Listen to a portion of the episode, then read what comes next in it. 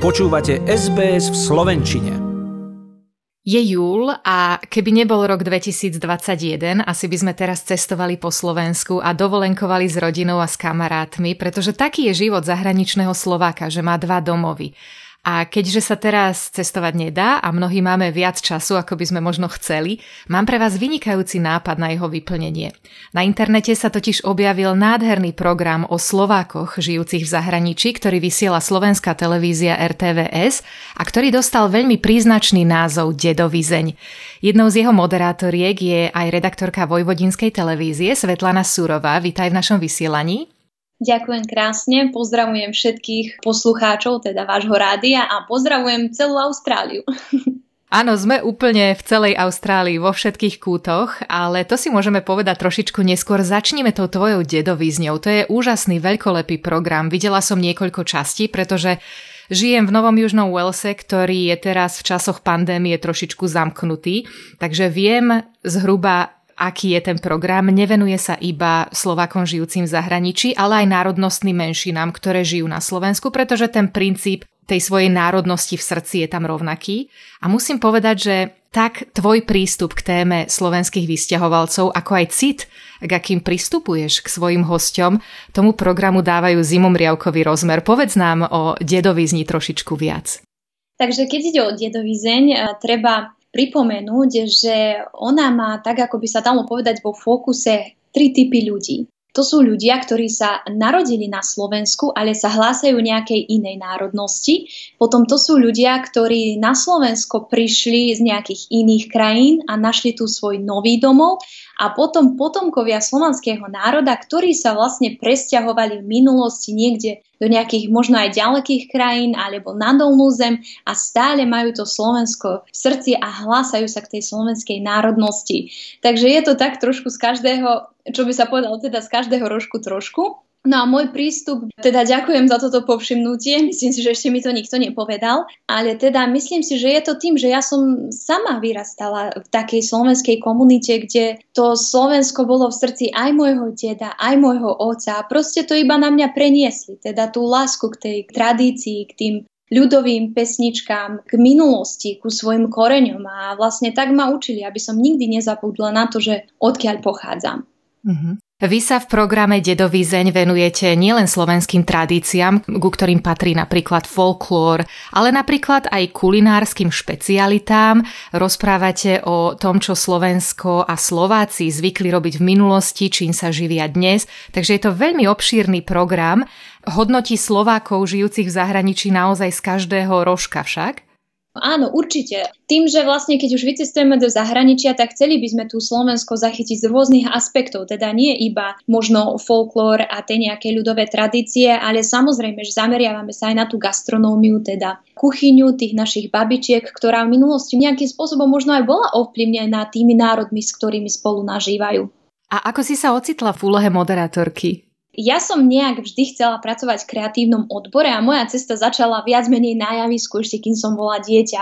A veľmi sa mi to páčilo a tak prirodzene do toho mi zapadlo teda aj štúdium masmediálnych komunikácií, ktoré som absolvovala na univerzite v Novom Sade, teda študovala som po srbsky. No a potom niekoľko rokov som pracovala v radiotelevízii Vojvodina v Novom Sade ako moderátorka a redaktorka. Veľká zmena v mojom živote nastala, dalo by sa povedať, pred tromi rokmi, keď si ma všimla kreatívna producentka folklórnej show Zen spieva Martina Ciprichová a zverila mi moderovanie relácie Vojvodina. No a vtedy vlastne aj začala moja moderátorská cesta v krajine mojich predkov, teda tu na Slovensku. Potom keďže dedovizeň nejak tiež e, sa zameriava na krajanov a menšiny, tak prirodzene do toho jej prišlo, že by som sa pokúsila a vyskúšala moderovať aj dedovizeň, aj keď to je už trošku taká širšia téma, lebo tým pádom boli zapojení príslušníci národnostných menšín na Slovensku aj pre mňa osobne, ako aj pre všetkých krajinov si myslím, že to sú veľké veci, lebo už vďaka týmu televízie Folklorika sa otvoril priestor pre krajanov, ktorí poprvýkrát v rámci pravidelných denných relácií mali priestor odprezentovať svoju dedovízeň Slovákom na Slovensku. Doteraz to nebolo, možno nejaké reportáže boli z dolnej zeme, ale pravidelne každý deň to nikdy nebolo. No a aj iba to, že som veľmi vďačná za túto príležitosť a v prvom rade teda dôveru, ktorá sa mi dostala aj od tvorcov teda celého projektu, ale samozrejme aj od respondentov a od ľudí, ktorí ma teda každodenne púšťajú do svojich príbytkov a pozerajú tieto relácie a od ľudí, ktorí vlastne sa odvážili so mňou stráviť deň pri natáčaní týchto relácií. Kam všade ste sa s kamerami pozreli? No tak eh, najviac sme zameraní na tú dolnú zem, teda sama som vojvodinčanka, tak tam sme to naozaj prešli krížom krážom, teda všetky tie slovenské komunity, ktoré sú hlavne sústredené v Bačke, Banáte a v Srieme, teda najväčšia osada Slovenska v Banáte Kovačica, v Srieme Stará Pázova a v Bačke, teda Bačský Petrovec. No potom Rumunsko má na starosti kolegynka Adriana Furiková, ktorá v podstate je srdcom folkloristka a bola aj finalistka z tejto folklórnej show Zem spieva. No a ona to tam pozná. To bol aj zámer, že by vlastne ľudia, ktorí tam žili, nejakým spôsobom priblížili tú kultúru a vlastne tú minulosť, históriu a všetko, čo sa tam cez toľko rokov zachovalo. Potom v Chorvátsku som bola teda za krajanmi, tiež Slovákmi, ktorí v tomto prípade pred 140 rokmi teda zakotvili na území Slavonska alebo Slavónie, ako všetci poznajú. To je teda kontinentálne Chorvátsko, ktoré málo kto pozná. Väčšinou všetci idú k moru. Aj Slavonsko je naozaj krásne. Takže tieto slovenské komunity pozdĺž celého Slavonska od Záhrebu po Ilok. Potom Maďarsko, okolo Budapešti slovenské komunity, ako sú Čemer, Píliš, Máme na pláne aj inde ešte ísť, ako je Sarváš, Bekeščaba, no tak uvidíme, či stačíme a samozrejme, že chceli by sme navštíviť aj krajanov v nejakých iných krajinách, no zatiaľ ešte to iba plánujeme.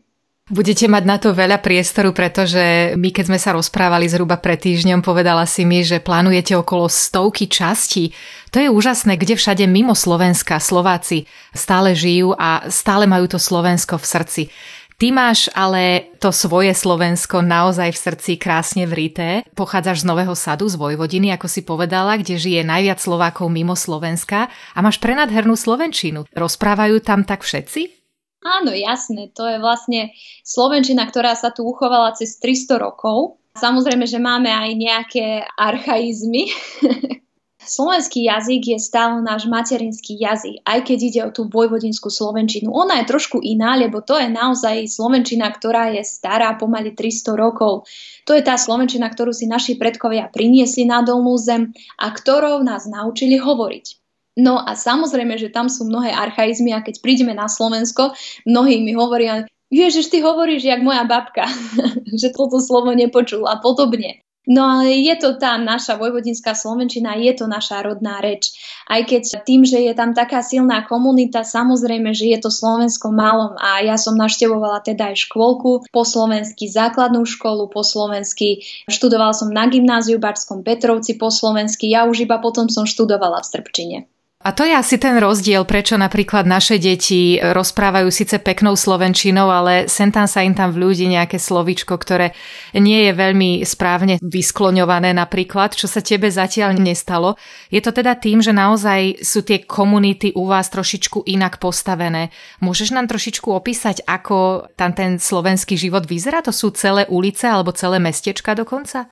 No, Vojvodina ide teda o Panonskú nížinu a tu je jedna z najúrodnejších teda černozemí na svete. A aj Slováci, keď išli na dolnú zem, tak oni vlastne išli za tým, aby mali možnosť vlastniť zem, obrábať zem.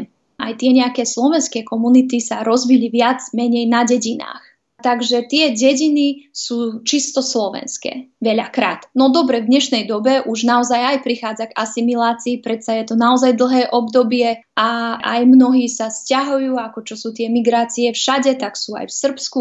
Samozrejme idú ľudia za lepším životom, za lepšími príležitostiami a potom sa možno aj nejakým spôsobom vyľudňujú. Takže nie je to teraz až tak, ako bolo v minulosti, že celá dedina je slovenská. Podstate tieto, čo som spomínala, tie najsilnejšie Kovačica, Stará Pazova z časti alebo Barský Petrovec, to je naozaj tak, že všade na ulici počuješ po slovensky, v obchodoch, dokonca inštitúciách, lebo tam sú samozrejme aj nejaké slovenské inštitúcie, kde sa vieš dohodnúť po slovensky.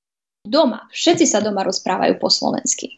A je pravda, že takmer všetci sa u vás venujú folklóru?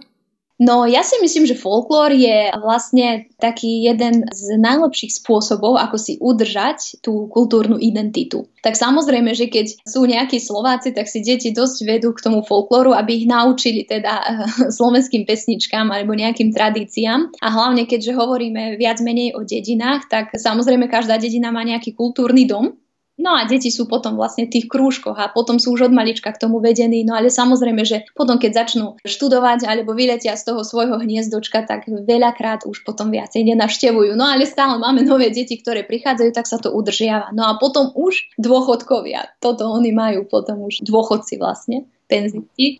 A keď si spomínala tú úrodnú černozem, čomu sa napríklad ľudia na dolnej zemi venujú? Keď ide o slovenské komunity, tak hlavne poľnohospodárstvu. Viac menej sú to rolníci, no sú rôzni teraz, no ale to bolo také, to bolo základ. Za tým išli vlastne tí naši predkovia, aby obrábali pôdu.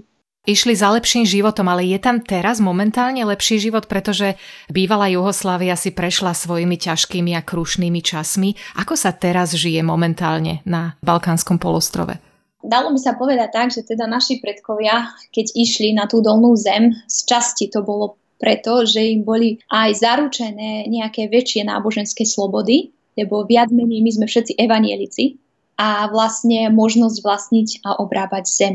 Veľakrát v mojich reláciách som sa mojich respondentov, teda priamo vo Vojvodine, pýtala, že či to sa oplatilo. Kvôli tomu, čo ste sama pýtala vlastne, že aké časy túto našu krajinu postihli a všetci hovorili, že toto je naša zem a bez ohľadu, že čo sa deje, ja už tu som zapustil korene. Moji predkovia kvôli tomu prešli si naozaj dlhú cestu a veľa rokov sa tu udržali svoju reč, svoje tradície, svoje deti vychovávali k tomu, aby milovali toto prostredie a túto zem a naozaj Juhoslávia zažila aj veľký rozkvet kedy sa naozaj tam všetci mali dobre, tak nejakým spôsobom to brali, že to je proste možno nejakým spôsobom iba životný balans lebo aktuálne je zrejme všade vo svete, že štáty bývalej Jugoslávie zažívajú aj krízu, aj že možno nie je tak dobré ako v iných krajinách, ktoré mali možnosť sa rozvíjať, pokým v našej krajine bola vojna a nepokoje. No ale dúfame, že do budúcnosti to zase zažije nejaké zlaté časy. No.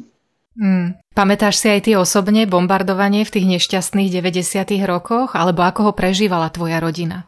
Tak Začiatok teda rozpadu Juhoslávie sa nemôžem pamätať, vtedy som bola ešte naozaj malinká, ale skôr je to o tom pocite, že no vtedy to začalo ísť trošku dolu vodou a že bolo cítiť možno po tých rokoch v rodine, že sa inak žije ako pred aj podľa ich rozprávania, možno aj rozprávania starých rodičov, že aký rozkvet zažila Juhoslávia, ako sa im tam strašne páčilo a tak veľa národov pokope a strašne veľa sa cestovalo medzi krajinami. Potom už ja, keď som bola akoby tínejdžerka, tak sa necestovalo až toľko medzi krajinami, teda myslím Chorvátsko, Bosna alebo neviem, Srbsko.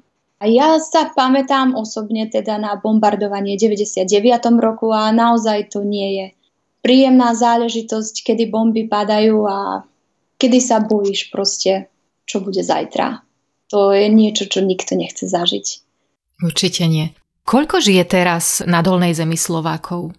Presné údaje o tomto by som nevedela povedať, no ale vždy sa to počítalo tak, že nejak okolo 60 tisíc. Údajne aj manželka srbského prezidenta Vučiča je Slovenka. Ježiš, toto ani neviem. On tam zrejme netrpí nejakou veľkou popularitou, ale to samozrejme súdim iba na základe článkov, ktoré som si našla na internete, pretože bolo údajne veľa protestov, keď bol zvolený do svojej funkcie, ale údajne sa dokonca aj Slovakom prihováral v Slovenčine, aby si každý ten volebný hlas získal. V každom prípade ty si z Dolnej zeme odišla naspäť na tú hornú zem, na Slovensko a momentálne už niekoľko rokov na Slovensku žiješ. Ako sa ti páči život tam?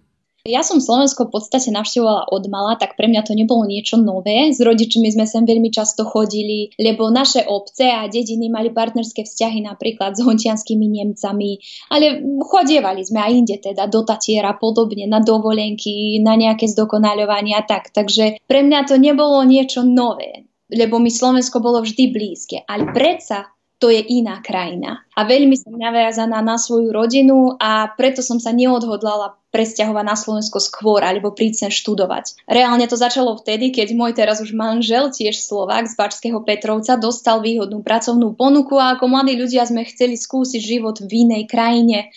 A o to viac, keďže ide o krajinu našich predkov, lebo my po slovensky hovoriaci krajine si pestujeme lásky plný vzťah ku krajine svojich predkov a hlavne k slovenskému jazyku, tak dalo by sa povedať, že nás to nejakým spôsobom tak aj trošku ťahá prísť počuť všade tú slovenčinu vôkol, čítať aj reklamy na billboardoch po slovensky, alebo ovoňať, nahliadnúť, zažiť a ohmatať tú svoju minulosť, tak by som povedala. A venuješ sa teraz výsostne iba dedovizni, alebo pracuješ aj na nejakých iných projektoch? Aktuálne hej, lebo to je naozaj veľmi obsiahnutý, náročný projekt, ako ste už aj zhodnotili, že fakt sa tomu treba venovať, lebo zase keď chceme teda odprezentovať aj nejakú kultúru tých iných národov, ja sa musím o všetkom dosť zaučiť, aby som to vedela nejak správnym spôsobom podať. Keďže Vojvodinu poznám, je to moje rodisko, ale teraz ako sme to prešírili aj na tieto všetky iné národnostné menšiny, tak si to vyžaduje naozaj veľa času. No ale hlavne tie relácie Vojvodina, to aktuálne teraz nepracujem na nich kvôli dedovizni, ale to je primárne kvôli čomu som vlastne zostala na Slovensku teraz už 4 roky. Počúvame Svetlanu Surovú, Slovenku z Vojvodiny v Dolnej zemi a my sme ešte v dolnejšej zemi pod Južným krížom. Hovoríme o našich slovenských koreňoch a o dedovizni, ktorú máme všetci viac či menej v srdci. Veľmi pekne ti ďakujem za rozhovor a želám ti veľa úspechov nielen samozrejme v dedovizni, ale aj v ďalších projektoch, ktorým sa dúfam budeš venovať, pretože naozaj máš ten dar, ktorý môže mať naozaj asi iba človek, ktorý neprežil svoje detstvo na Slovensku. Ďakujem krásne a prajem a ja vám, nech sa vám darí a nech vás počúvajú všetci Slováci v celom svete a nie iba v Austrálii a niekedy možno by sme mohli zabehnúť aj za vami, čo? Presne som sa chcela opýtať, či máte úmysel prísť aj medzi nás. Máme tu veľmi živé komunity, tak si musíme vymeniť kontakty, čo povieš. Jasné, ja by som veľmi rada prišla za vami. a posielam jednu peknú slovensko-srbskú pesničku, ktorú sa mi podarilo získať priamo od jednej z interpretiek Veroniky Rabada. Tou druhou dámou v pesničke je Eleonora Súdiová. Počúvajte, ako pekne sa poťahujú o chlapca, ktorý sa im obom páči.